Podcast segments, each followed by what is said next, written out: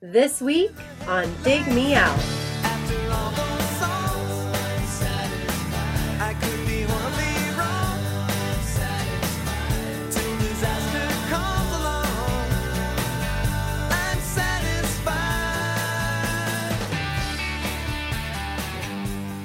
With your hosts, Jason Zia and Tim Minneci.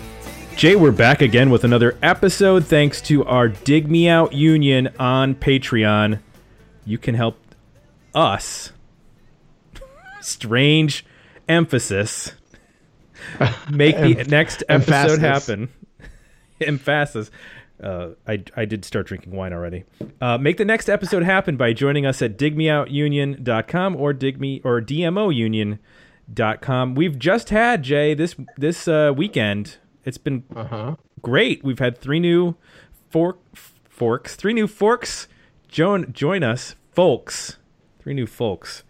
I'm gonna put the wine down. Uh, join us uh, at the two dollar level. Two dollar. Le- Sean Brown, Blake, and P. Gutierrez. Welcome all of our new patrons. We're uh, happy to have cool. you. Look forward to you commenting on our episodes and our polls and our various posts that go up, including uh, soon we'll have a new 80s episode that'll be going up. And if you don't know, uh, you should check us out because we do 80s episodes as well every other month. And we might even throw in a bonus 80 ep- 80s episode because uh, we're we're just sitting at home like everyone else, so we have time to listen to uh, some uh, Duran Duran or or um, whatever. Probably not Duran Duran unless somebody suggests it. I don't think anybody's put that in the hopper yet. Uh, I think you're right. So if you What's, join us, what's the what's the worst album from the late '80s? That's probably the one we should review. the worst album from the late '80s, like are you Yeah. talking like a, a Vanilla Ice record or No, no, no, no, no. The Duran Duran. Like, what's the the you know the, the album in the later '80s before they came back in the '90s? That Oh, was well, there's that one in like ignored. 89 i don't even remember the name of it it's the one that has Big like no yeah it has like no good singles on it in terms there's no like one. hungry like the wolf or or notorious or anything like that i mean That's the one for us. yes that's the oddball that that's the panorama of uh, of their career in comparison to uh, the cars so this week we have one of our patrons on who comes on to talk about a record with us. He was here last year to talk about Powderfinger. This year, he'll introduce the uh, record, but we're welcoming back Darren Svensson from Canada, Toronto.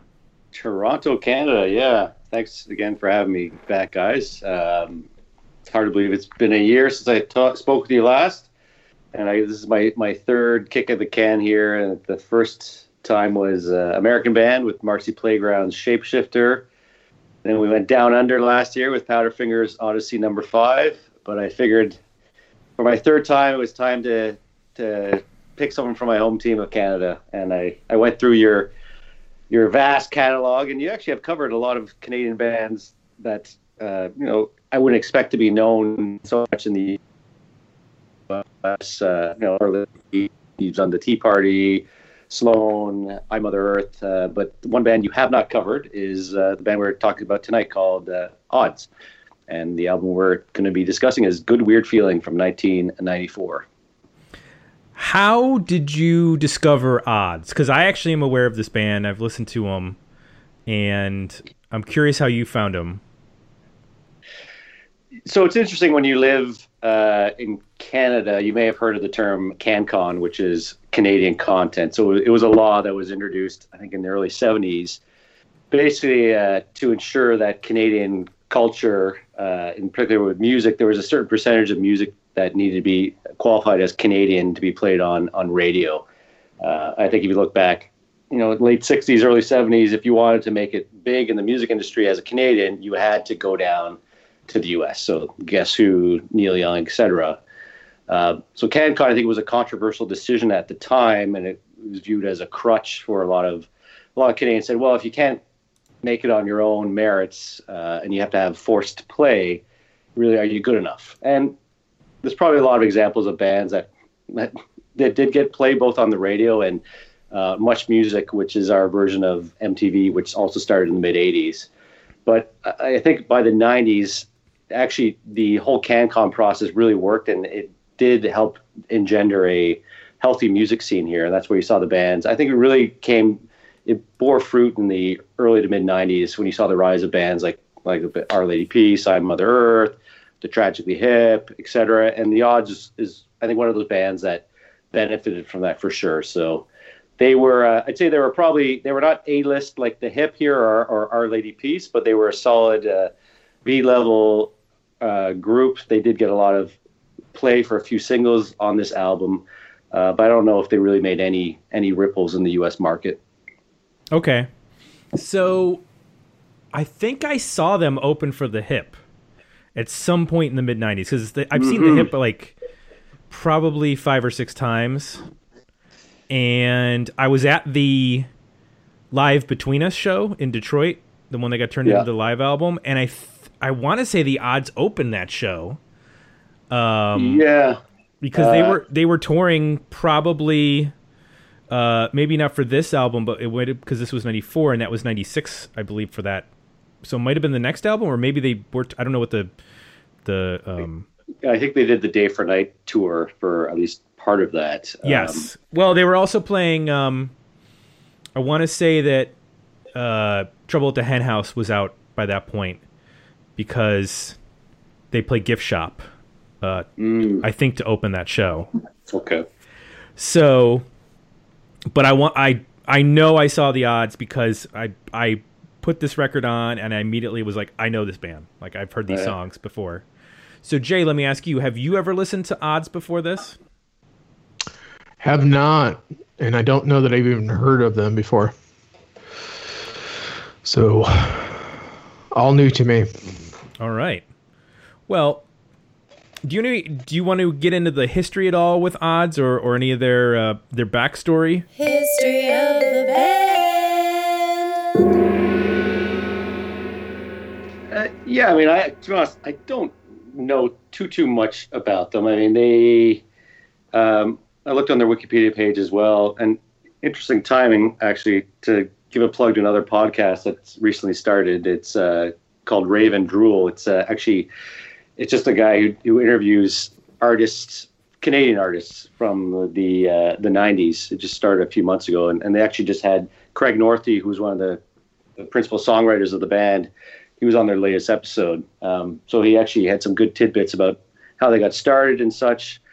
Uh, they actually tried to break. They moved down to L.A. before having a Canadian record deal, and they tried to break the, the U.S. market first, uh, with limited success, obviously. Uh, but one interesting tidbit was they ended up being Warren Zevon's touring band, I believe, in 1990-91. Um, he picked them; they were on the same label, and he was in that process when tours uh, picking up and coming bands to tour with, and uh, he selected them. So that was a, a interesting piece of trivia for them. Uh, they released Bedbugs in 1992, I believe, and that uh, had a bit of a novelty song on it called "Heterosexual Man." That uh, if you look up the video on YouTube, if you're a Kids in the Hall fan, it actually has three of the Kids in the Hall uh, performing in that video. And uh, by the time they released this album, I think this is probably their breakthrough album in terms of real radio airplay uh, outside of just you know alternative college rock. Uh, and after this album, they released another one called Nest in late '96, which uh, did quite well as well. And then they took a hiatus in '99, and uh, they came back, I believe, 10 years ago, and they're still a going concern right now as a touring band. Yes, and at one point, so the other members of the band besides Craig Northey are Steven Drake on guitar, Doug Elliott on bass, and Paul Brennan on drums. That was the original lineup, and then Yeah. Brennan left in '95 to play with Big Sugar and was replaced by Pat Steward, who had been the drummer for Bryan Adams, Yes. Oh, keeping it in Bryan the Adams, Canadian family. Canadian royalty. yes, Canadian royalty. Um, yeah, I think one of the interesting things for me about this band is the um, the shared songwriting of uh, Craig Northey and Steven Drake. So we can talk about it a bit more later on, but they seem to roughly, at least in their peak, split the songwriting 50 50. And um, it's interesting. I find their sounds complement what their each other well. But for me, I clearly have a strong preference for, at least on this album, for one of the songwriters. Interesting. I didn't pick up on. Uh, maybe you did, Jay, but I did not pick up on two separate like styles. with Yeah. I find their voices too are actually very similar. So it's even for me, it, it's hard sometimes to, unless you really concentrate to figure out which which one is singing. Gotcha. I do remember. Um, I believe that uh, "Eat My Brain" might have been the single that we played at WFAL in the '90s when this came out, because this would have been right around the time when um, I was, you know, like assistant music director or something. So I want to say that, like, I know "Truth Untold" was, and I don't know if it was an official single. That might have just been one that we picked. Yeah, so for this album, there's there's videos for and so i.e. singles for "Truth Untold" was the first one released in Canada. Uh, "Eat My Brain" was the second single, which was quite successful in modern rock here, and then there was a third single uh, called "Satisfied." That's uh, and the first two were the Steven Drake written songs, and the the third and final was Craig Northey. Okay. And then, uh, so this came out on WEA, uh, and we, well, in the in Canada, and then Sire in the U.S. Um, WEA being, I think that's Warner. Is that Warner Elektra, or I think so. yeah, Warner Elektra Atlantic. It's Yeah. that giant merger. WEA. And um, I don't have any chart info on this record, unfortunately. Well, I don't think it made any ripple in the U.S. And uh, again, here they really benefited from much music, you know, similar to MTV in the U.S., but on a smaller scale. But Right. that we much music can't be overstated for how it broke bands here in Canada. Bands like uh, Our Lady Peace, The Hip, Moist, Our Mother Earth, and uh, The Odds were no exception. I don't know how, but I remember watching much music. Maybe because Bowling Green is so close, you know, it's only an hour from uh, Detroit, which obviously Yeah. is right near to Windsor. So there must have been some sort of channel that picked it up. But I remember watching much music and seeing like this alternate world of Yeah, of Canadian music. yeah. Uh, so Yeah. let's get into some comments over at the uh, at the Patreon page. Jeremy Amen said, "I've heard Bud- Bedbugs and Nest, but somehow never heard this album. Got to mention how hilariously divided up their catalog is on Apple Music, partially due to them losing their rights to the band name at some point." Much of this album sounds like it could be the soundtrack to So I Married an Axe Murderer if that movie didn't already have a soundtrack.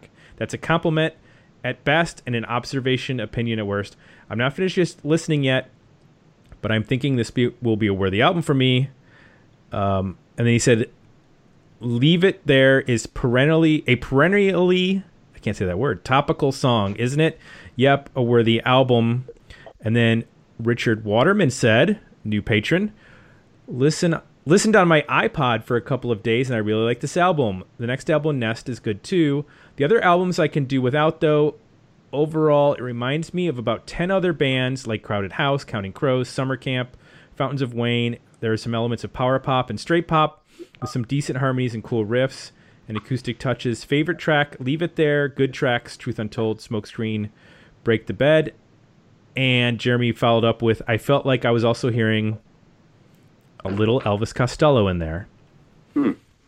So those are our commenters over at Patreon for this, and I will get into the actual voting that was done on this record, as we like to put up a poll for whenever a album is going to be reviewed. So Jay, why don't you tell us one thing you liked about "Good Weird Feeling" by Odds? The you you touched on um a, a couple different things there. I'm going to focus on probably the one that that will get talked about the least, um, which is it's got some good grooves on it. Like I think when you hear this band on the surface, it's you get the harmonies, you get the pop songwriting. Uh, it, it, gets close to power pop at times. Um, really good vocals, uh, some really cool guitars. But there's, I, I find myself gravitated to songs like Truth Untold, Break the Bed, and Eat My Brain, which have these really cool um, even any anybody else but me have these really cool like um, swaggery grooves to them you know very competent uh, solid drumming with a lot of feel. Um, bass heavy really great bass tone. Um, you know cool rolling bass lines that just keep this keep the groove moving and then over top of that then they're able to bring all that other like flavor the you know really cool guitar leads pretty good riffs um, some good guitar tones. And then vocally you've got you know very good lead vocals but also the ability to do these harmonies. So to me it really comes together on those songs that have that really um, distinctive kind of groove at times it's almost pixies-ish uh, other times, like anybody else but me, um, it almost has like a vintage Rolling Stones kind of groove to it, um, which is kind of hard to pull off. Um, but a lot of the record is mid tempo ish, so it also helps when the band can get in a really tight pocket. Um, it brings everything together, um, and instead of it feeling kind of s- sleepy, it it feels more, you know, just rhythmic and together, tighter. Um, so that's something I, I, I liked quite a bit and found myself, you know, the songs that I was coming back into and wanting to play over were the were the ones that were most groove heavy. So I'm going to leave with that. Interesting. Jay going with the grooves. Not a common occurrence. I like it. Um, what do you got? Well, I'm a sucker for the the big hooks and harmonies on this record. Like to me, the stuff that works best is the lyrics and the hooks that get jammed into my brain and they just sit there. So songs like Truth Untold, Eat My Brain, Oh Sorrow, Oh Shame has a great hook in that song.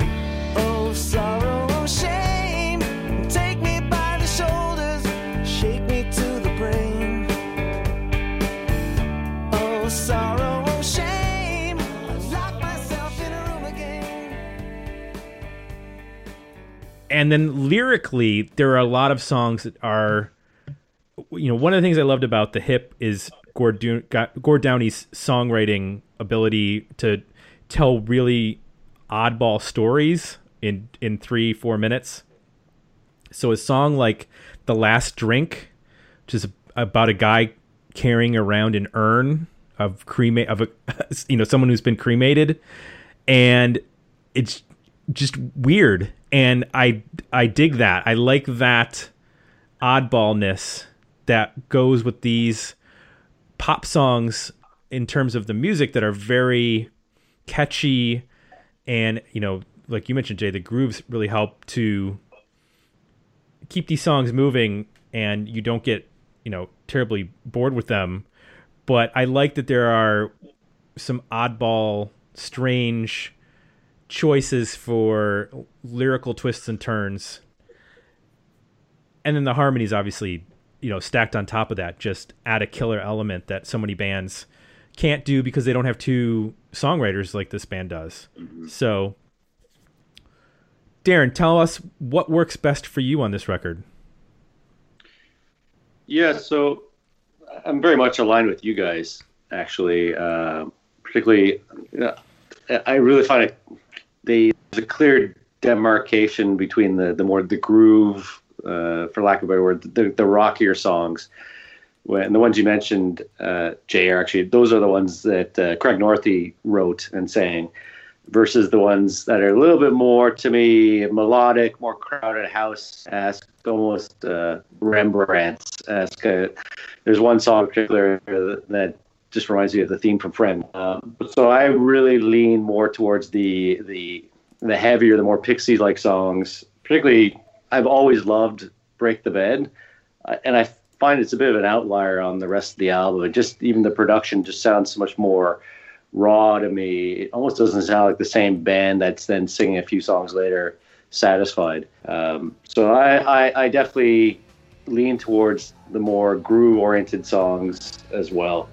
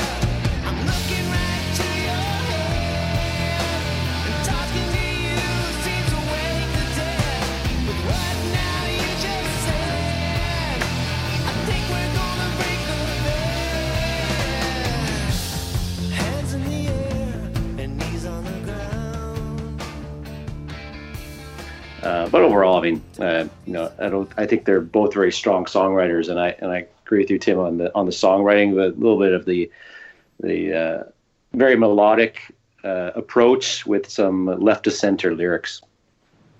And I like in in Break the Bed and, and in some other songs like Leave It There, where they rock out a bit. You know, they're they're mm-hmm. not afraid to like turn the guitar up and shred. Like Leave It There has some great just shredding guitar going on uh, in the second half of that song. And that's not something you hear a lot from a band that is so poppy. It tends to they tend to be a little bit more restrained, whereas this band just like hits the distortion pedal and goes on some songs, which is fun. It's it was not expected to hear them take that approach because Truth Untold is such a like well structured but you know sort of restrained pop song.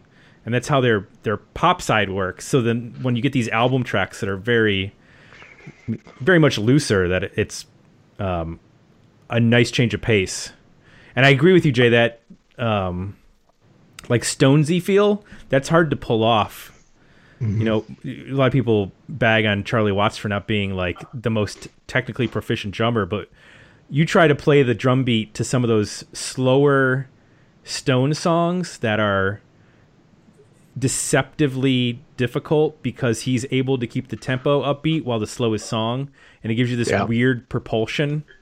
Nobody else can play the Stones with the same feel. I've never heard anybody cover a Stone song where you're like, "That's the right feel." It's always. I mean, you can. I've heard some great Stones covers, but they don't sound like the Stones. Right. And that's all because of Charlie Watts. So, yep. yeah, no, that they get close to that kind of vibe, at least on anybody else but me, um, which I really like.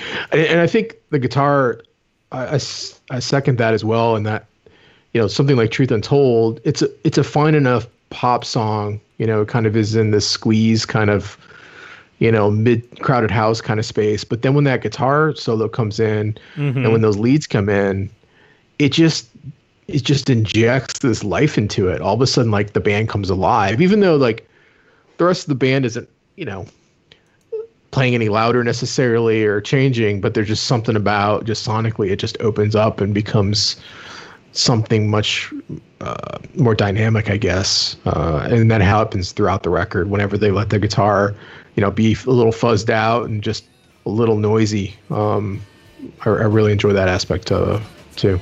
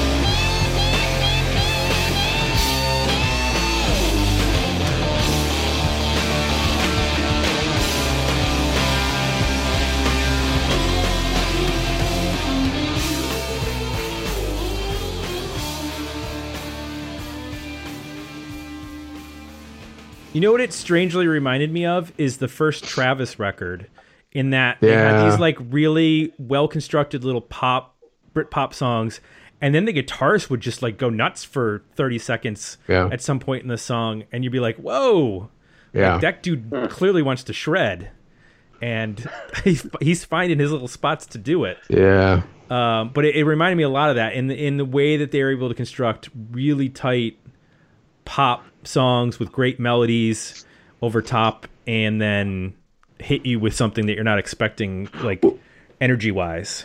Well, the, and that Travis that that Travis album's a great example of that too. I think what it's doing, at least for me, in both those cases, this record and the Travis record, is that that becomes like the human element. You know, when the band is like really well crafted and like um, super precise, and it all sounds beautiful and great. There's just this chaotic human element that comes in whenever you fire up that guitar, you know, and it's noisy and it's not always pretty. I mean, to me, that is the the cool contrast and the thing that just gives it that heartbeat. Um, that's that's uh, so crucial. Yeah, Yeah, it's uh, it's interesting. I I listening to their follow up album um, Nest. They they unfortunately they seem to lean more onto the pop side of things and and really uh, didn't uh, plug in the amps quite as much on that album. So I don't know if that was uh, any tension between you know the, the the dualities of the songwriting between the I think uh, again Craig Northey was much more that raw sound and uh, oh sorry uh, Steven Drake was much of the raw sound and Craig Northey was more the melodic more crowded house esque pop sensibility but I definitely prefer this sound Well, and it provides great kind of tension because you can hear that there's songs where they just want to like get loud and rip, and then there's also these really sort of well crafted pop songs, and then there's these in betweens that are like radio radios of heaven is a good example. hmm It's got that like energy where it could have been like a really poppy song, but it's a it's like uh, maybe more a little more XTC or something is influenced on that song or something. I don't know. There's like some weird pop elements on some of these songs that they just like they they knew where their singles were, and then there's Yeah. some of the songs that could have been singles, but they're like, eh, let's do something a little bit weirder on this song, and just not quite as as poppy as the real poppy songs. Yeah R- Radios of Heaven is the closest they get to sounding like Sloan to me. You know, that was probably the closest comparison I can make for that song. yeah Yeah, yeah. I'm a huge Sloan fan, uh, so this is this was right in my wheelhouse. Um, yeah, So Jay, what didn't work for you on this record? Well, I'm not a. F- I, d- I don't love when they. The, the album gets um, pretty pretty slow and quiet towards the latter half. Um, there's some pockets there.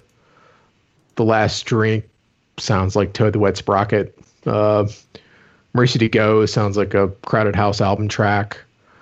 Um, I like any anybody else but me, um, and we'll talk uh, at the latter half of the record, but it feels like from basically break the bed forward, um, the quiet stuff starts to lose my attention. Um, it's just a little like when they don't have that either that that heavy groove going on or they have the guitar riffs um, or if the vocal is not very like um, you know expressive um, and, and emotive then it just gets into this very like white bread wonder bread kind of generic pop sound that's like vaguely 80s vaguely early 90s but not really compelling or distinct. So that's the stuff that you know there's nothing wrong with it. Like when you listen to it you're like okay this is a well written song and the performances are good. There's just nothing about it that grabs you like some of those other tunes. Um, you know the last drink might be you know a, a good example of what i'm talking about. I I completely agree with you. Like track four, "I Would Be Your Man," is like mm-hmm. the good version of doing that. Like that to me almost sounded like Yeah. a, a Superdrag song. yeah The way he's singing that, but Oh, then totally.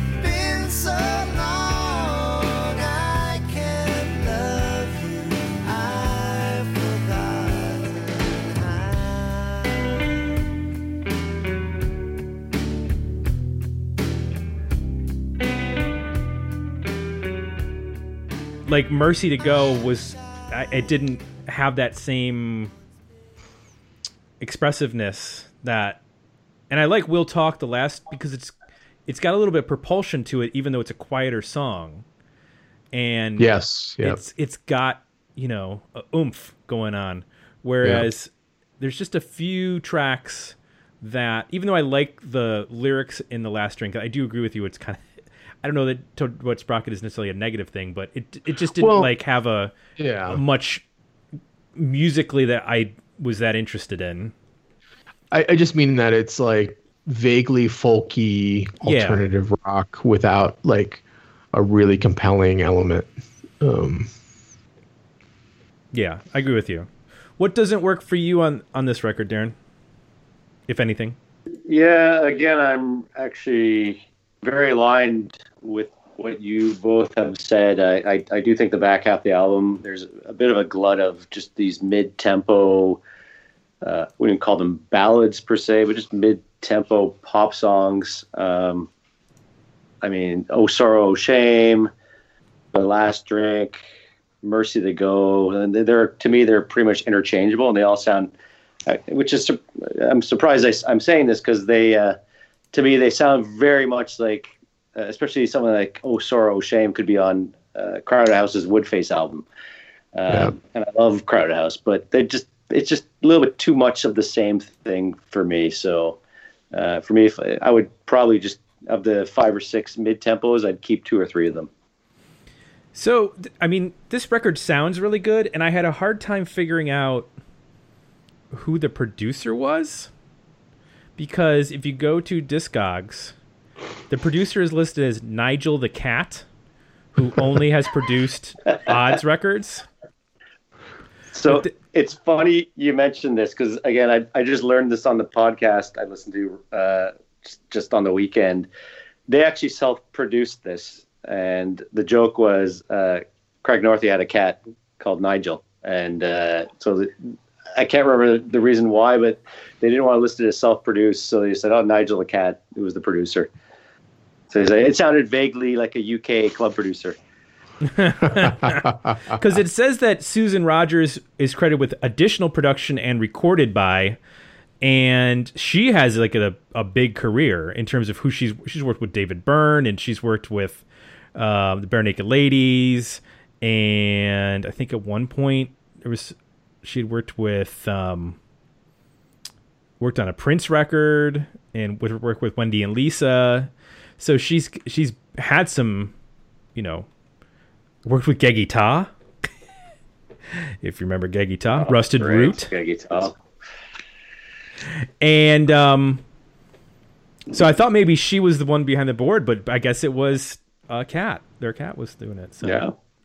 Um, but it's I, I feel this sounds listening to it, it did not sound dated to me.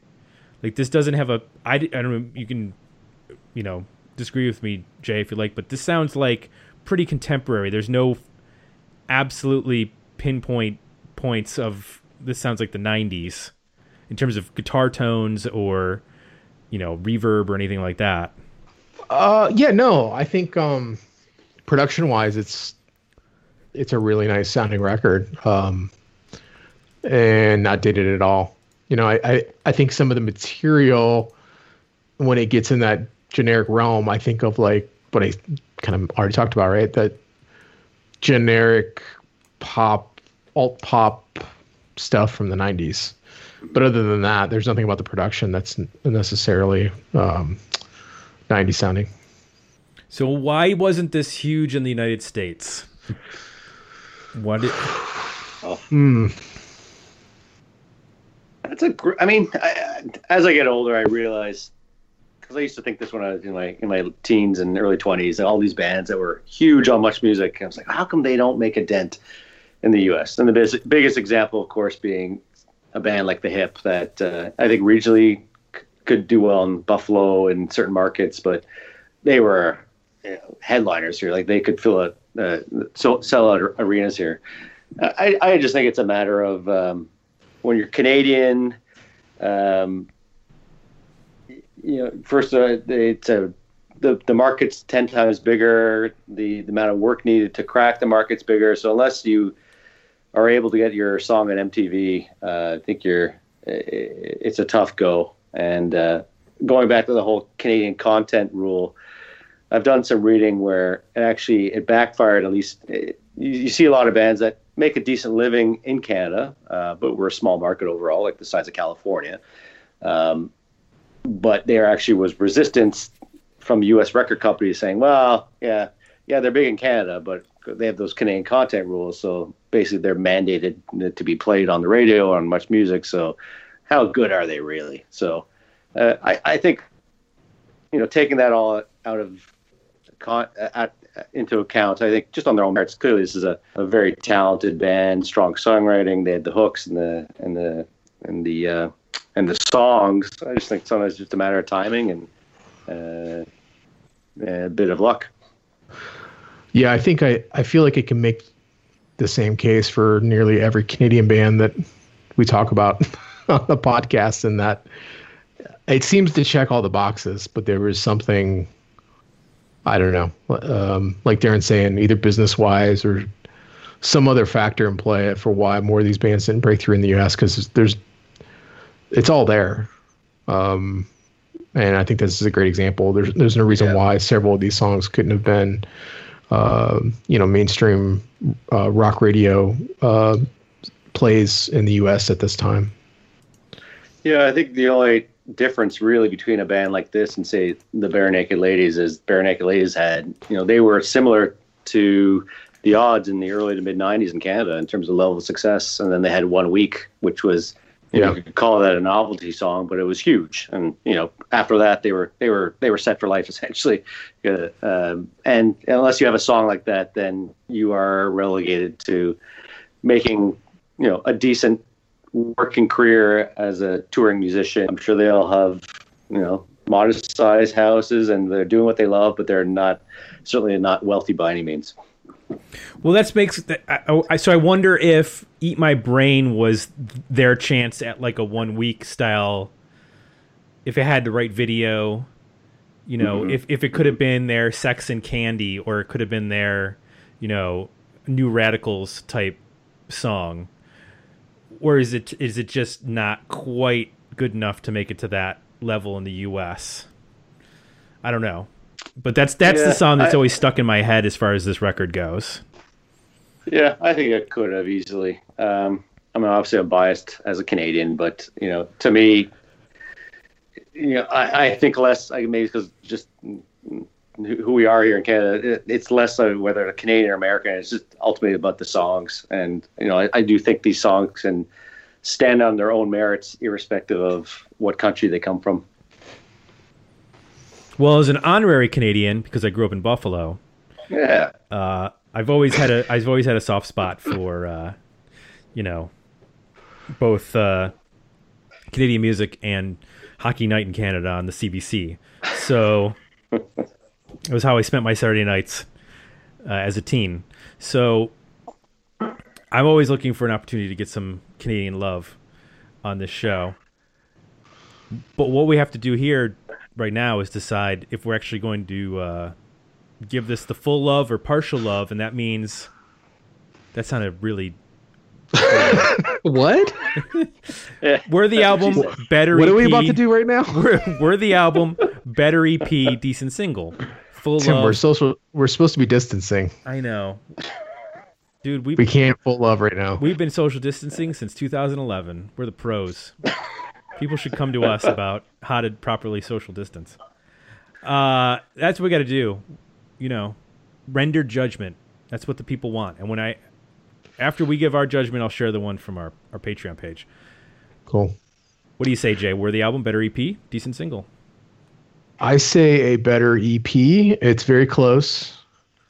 Uh, my EP would have Truth Untold, Radios of Heaven, uh, I Would Be Your Man, Break the Bed, Eat My Brain. Any anybody else but me to me is the best slow song of the second half of the record.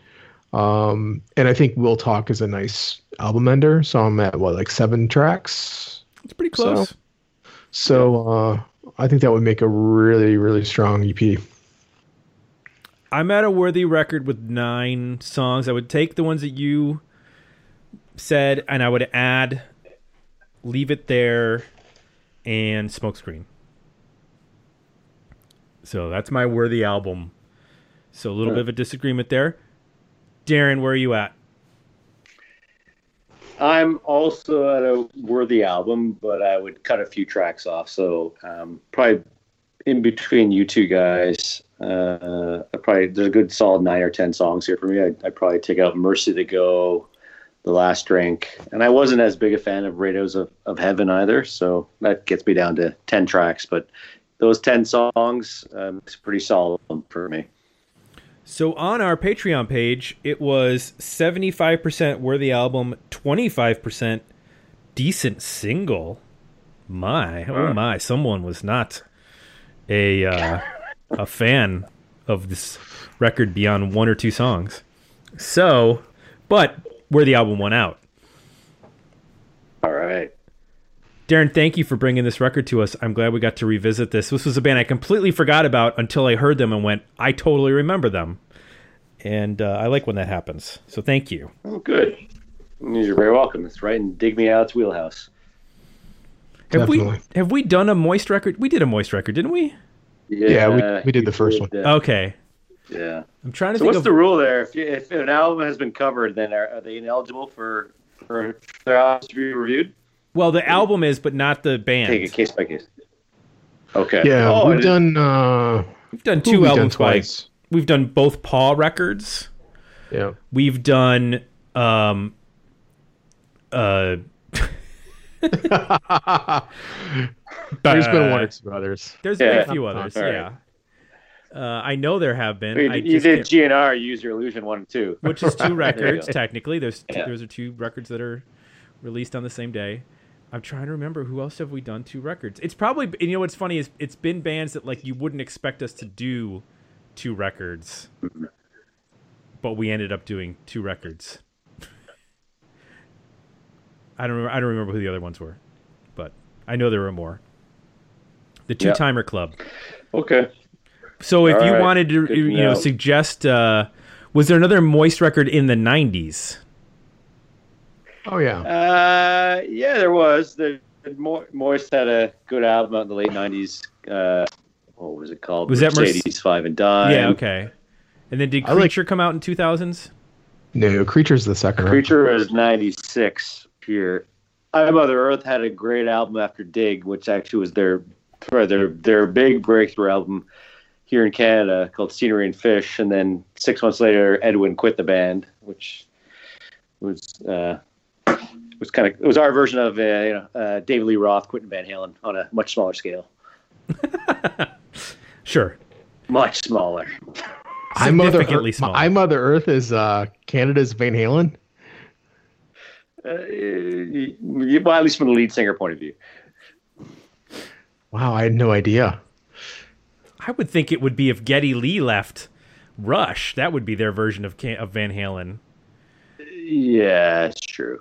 Yeah, bad. or whoever sings for Triumph. I don't know who sings for Triumph, but uh, Rik Emmett. okay. See,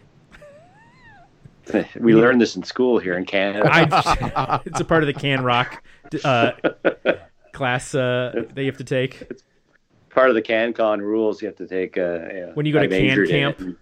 in the Yeah, summers. with, yeah. Uh, that's amazing. Uh, Want to remind everyone, Patreon is where you go, where you can join us to support the podcast, like the uh, folks we mentioned at the top of the show who have recently joined us. We have all sorts of different tiers based on what your interests are in receiving, whether it's a sticker. We also do these T-shirts that Jay designed, which are pretty cool. Uh, we also do polls for not only albums that are suggested via our, via our website, but we also do polls for roundtables and for 80s episodes uh, at our steering level committee. And then, of course, you can sign up for our new box newsletter where we send out weekly one minute reviews of new records released relevant to the 80s and 90s. And then we also post the upcoming release calendar along with whatever's been going on in Dig Me Out Land for the past week. Good way to stay up to date on all of the constantly shifting release dates thanks to Yeah, the kidding. current coronavirus issues and inability to press vinyl, which I just saw another band today said, "Sorry, we're going to miss our release date." Uh, so that sucked. That was Shiner, by the way, who I've been really looking forward to because that second single was awesome that they released, and then they announced they don't, they're not going to have the vinyl for next month. Uh, So, but are they going to put the the digital out on time? yeah, or- they're gonna they're still no? going to release the digital, but Gotcha. they don't know when the vinyl is going to come out because the Yeah. nobody's pressing vinyl right now or selling vinyl. Yeah. Crazy. Uh, Gotcha. and then, of course, Apple Podcasts. If you like the show, please leave us some positive feedback there. Darren, once again, thank you for coming on. We look forward to revisiting uh, or visiting again with you uh, next year. Hopefully, we have left our house by then. Yeah. Thanks again, guys. Uh, it's always a pleasure to speak with both of you, and uh, hopefully next year, uh, yeah, I'll be sitting out in my backyard at least. Uh, if there's, uh, things will clear up in a in a couple weeks or a couple months at best.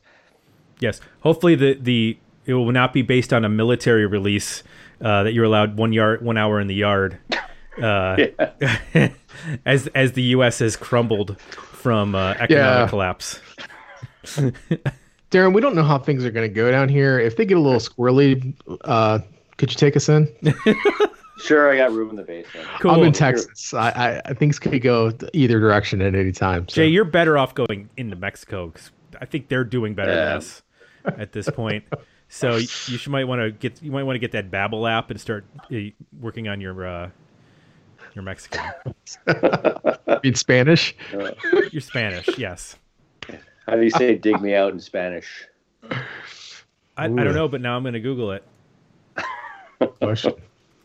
English to Spanish, and the text is "dig me out." Uh, it's one word, and there's no way I can say it. Decentrarme. Wait, let me Uh, see. really? It- there's an option. Decentrarme. Oh. That's how you say it. I had I used the audio uh, option for pr- pronunciation. So I wonder if podcast is also translatable. No, it doesn't translate. De Centerame podcast. All Uh, You're you're you're stuck in Texas then. Shit. All right. Bye, Jay. Good knowing you. it's a big state. It oh, is. I can hide. Plenty of ground to cover on that in that state. All right. So for Jay, I'm Tim. We're out, and we'll be back next week with another episode of Dig Me Out. Thanks for listening. To support the podcast, visit www.patreon.com forward slash dig me out and become a monthly subscriber at www.digmeoutpodcast.com, where you can find links to our Facebook, Twitter, and Instagram pages, as well as our merchandise store at zazzle.com.